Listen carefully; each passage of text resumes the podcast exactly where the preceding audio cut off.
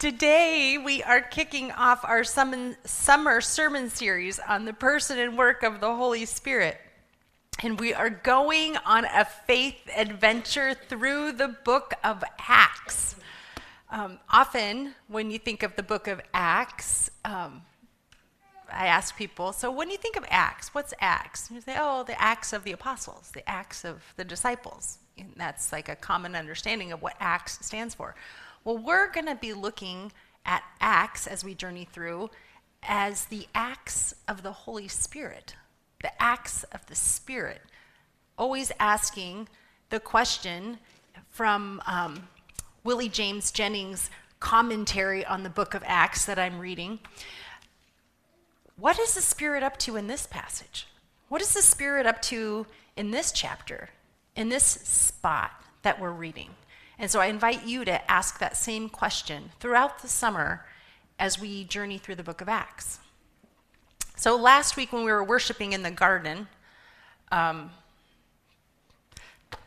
I'll never get it straight. Uh, John, uh, the, Jesus promised, we heard the promise when we were worshiping in the garden that Jesus promised the Holy Spirit. John baptized with water Jesus said, but in a few days you will be baptized with the Holy Spirit. Well, this week we are celebrating the arrival of the Holy Spirit at Pentecost. And uh, our scripture passage is Acts 2, verses 1 through 13. If you'd like to turn there, you may. The scripture will be on the, the screen, or you may just listen to the Word of God. So it's Acts chapter 2, verses 1 to 13.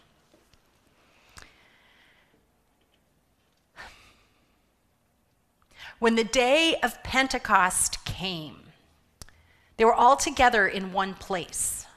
Suddenly, a sound like the blowing of a violent wind came from heaven and filled the whole house where they were sitting.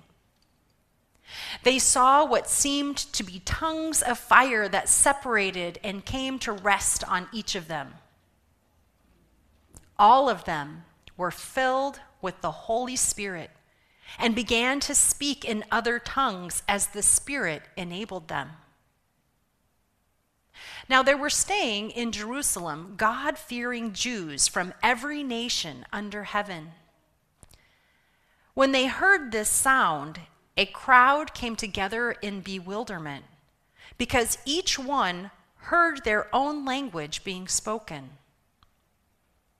Utterly amazed, they asked, Aren't all these who are speaking Galileans? Then how is it that each of us hears them in our native language?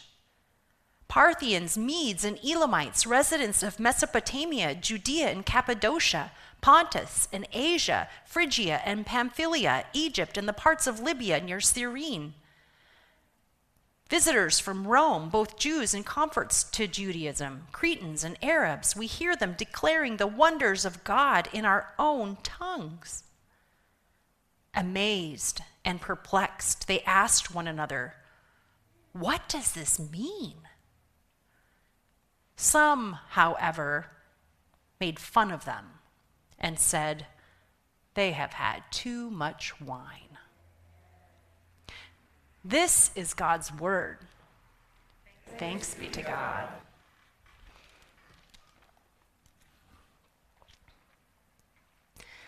Pentecost, as, the, as we heard earlier from Sam and Roman, is the day in the life of the church when we celebrate how God sent the Holy Spirit to continue the work that Jesus began while Jesus was on earth.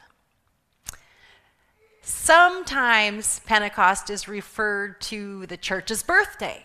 And sometimes maybe you've heard this one, Hot Sunday. Anybody ever heard that before? Yeah. Flame banners, flames hanging from the from the the the ceiling, yes, and from the pulpit, and um, this is Pentecostal. Pentecost has its roots in the Old Testament. Jews have been observing Pentecost for centuries. Penta, 50. 50 days after the Passover. It comes from several passages in the Old Testament. You can find references to Pentecost. Uh, in, in, Leviticus 23, it's referred to as the Festival of Weeks. Verse 10 says, Count off 50 days. And then uh, there, verse 22 talks about the, the justice practices. Do not reap the very edges, leave them for the poor and foreigner residing among you. This is part of the festival, these justice practices. Sounds like Jesus.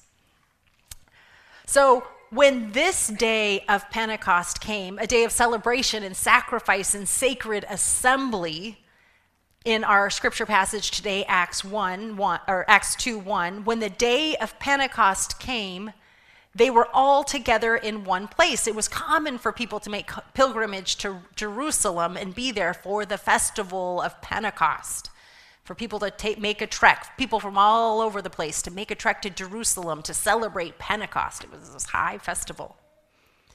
And the description of what happens in our text today is what the Bible writers at the time was that what they could come up with to describe this mysterious event. It wasn't a violent wind, it was a sound like the blowing of the, a violent wind, we read in verse 2. They weren't tongues of fire, verse 3. They saw what seemed to be tongues of fire that separated and came to rest on each of them. Think Moses, the burning bush, fire that didn't get consumed. So it, it, was just the best that they could do to describe this magnificent, extraordinary event. It was dramatic, it was exceptional, it was unlike anything that they had ever experienced before. I'm looking at, at Jess's art here, and you know, that's beautiful and unlike anything I've seen before. I wonder if that's what, you know, in, in, a, in a cosmic way, if it looked something like that.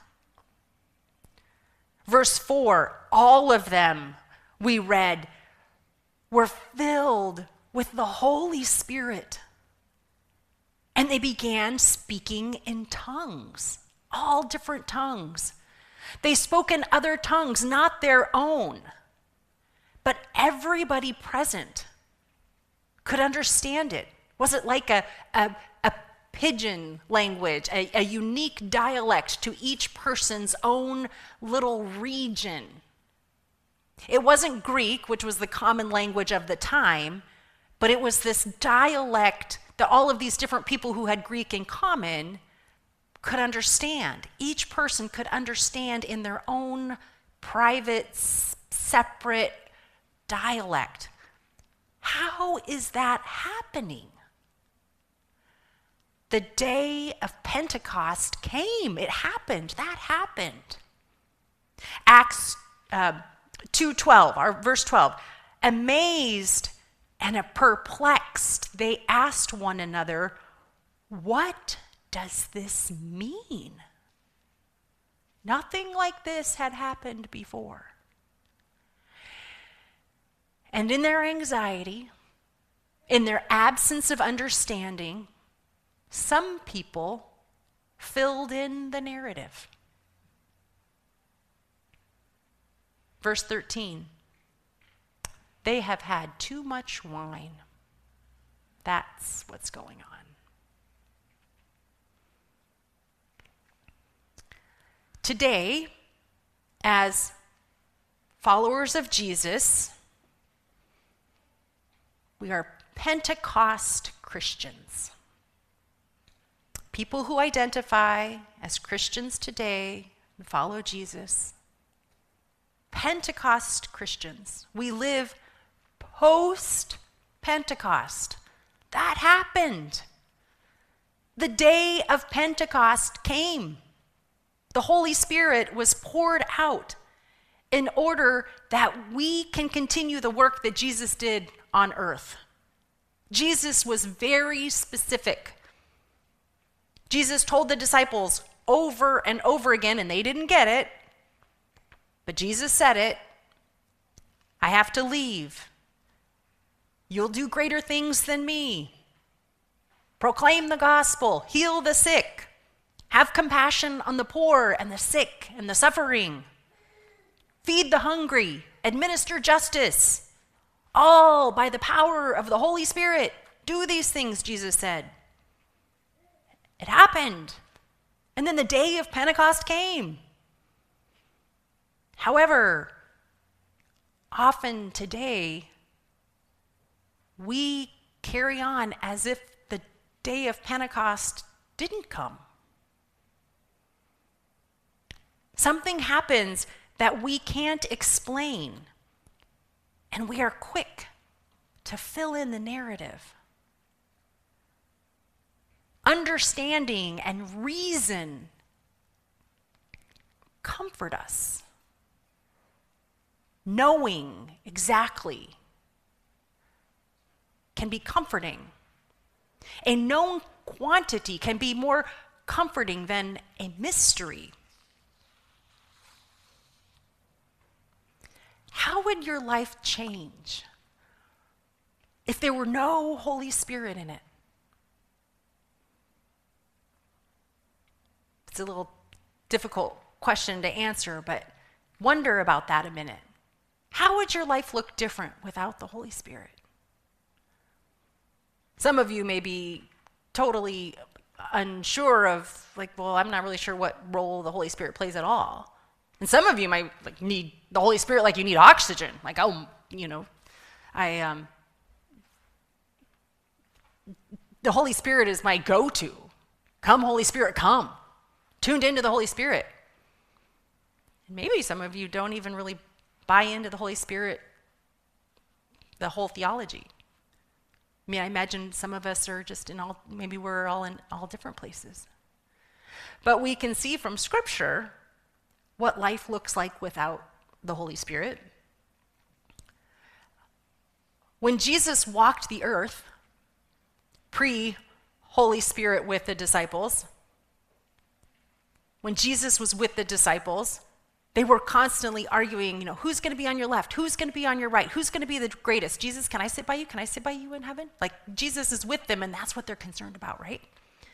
And then and then Jesus instructs them on healings and deliverances and and and and there's a passage in scripture when Jesus goes um, on up for the transfiguration. He's like he goes on his camping trip, right? And then they're um, the disciples are trying to do healings and and and they can't do it. They can't do anything. And jesus comes back and they they pursue him and they're like jesus none of this worked. We couldn't do anything. We did all the things you said and we could. And jesus says to them where is your faith? Where is your faith? When jesus is arrested the disciples scatter. They all bail. And then right afterward they peter's approached are, are you one of Jesus' people? No, not me. Three times. Nope, I don't know him. I don't know him. He's like fearful and panicked and afraid of what's going to happen. They're, they're, it's chaotic. Jesus appears to his disciples after the resurrection, and they don't recognize him. They hear testimony about Jesus having been raised from the dead, and, and they aren't sure if they buy it. All of these are just our account, account after account after account before the Spirit comes. And then Pentecost. Boom. They believe, they proclaim, they perform signs and wonders, healings, miracles. Thousands convert to follow, become followers of Jesus. They are on fire, figuratively. They are so passionate Nothing can hold them back from proclaiming who Jesus is. No one would deny Jesus after Pentecost. The Spirit comes and transforms their lives.